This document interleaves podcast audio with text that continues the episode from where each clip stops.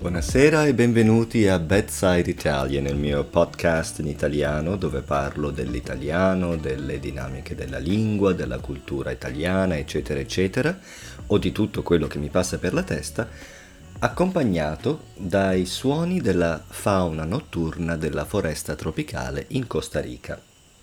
Sono passati forse tre o quattro giorni dall'ultima volta che ci siamo sentiti e eh, purtroppo non ho potuto fare un, una puntata sul mio compleanno. Il mio compleanno era sabato scorso, il 23 aprile, però sono stato, come potete immaginare, impegnato con celebrazioni e altre cose, per cui non c'è stata l'occasione.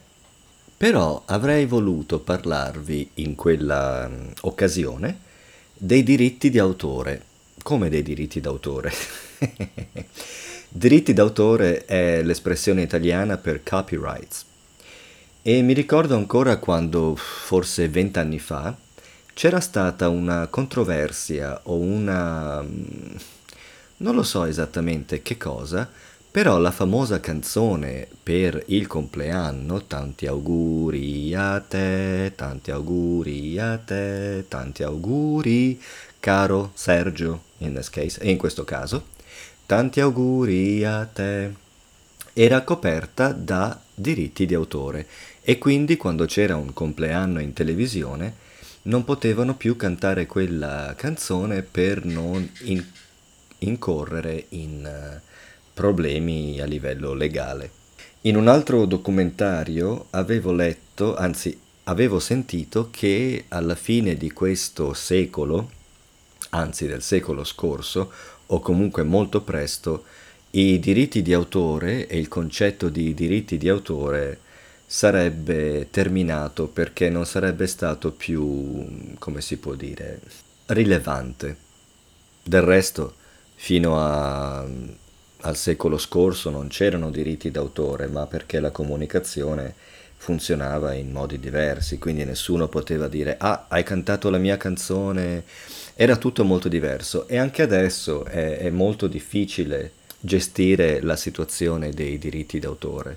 Per esempio io uso un'applicazione attraverso la quale posso ascoltare tutta la musica che voglio, di qualsiasi genere, di qualsiasi decade, a patto che qualcuno l'abbia eh, caricata su questa applicazione. E quindi chi è che paga i diritti d'autore? Io posso ascoltare una canzone centinaia di volte e forse c'è un modo per eh, far sì che l'artista venga retribuito in modi, forse c'è un modo che non conosco. Ad ogni modo, era di questo che vi avrei parlato il 23 aprile, nell'occasione del mio compleanno, perché volevo insegnarvi la versione italiana di questa canzone che vi ho appena cantato. Tanti auguri a te, tanti auguri a te, tanti auguri a nome della persona, oppure tanti auguri, caro, cara, nome della persona, tanti auguri a te. Ok, um, domani vado in vacanza per tre giorni, sarò nella capitale, a San José, e non so se riuscirò a fare un podcast, forse sì, forse no, di sicuro non sentirete i grilli, forse il condizionatore della stanza dell'hotel. Se ci sarà il tempo, forse ci sentiamo da lì. Per ora chiudo e vi auguro buonanotte.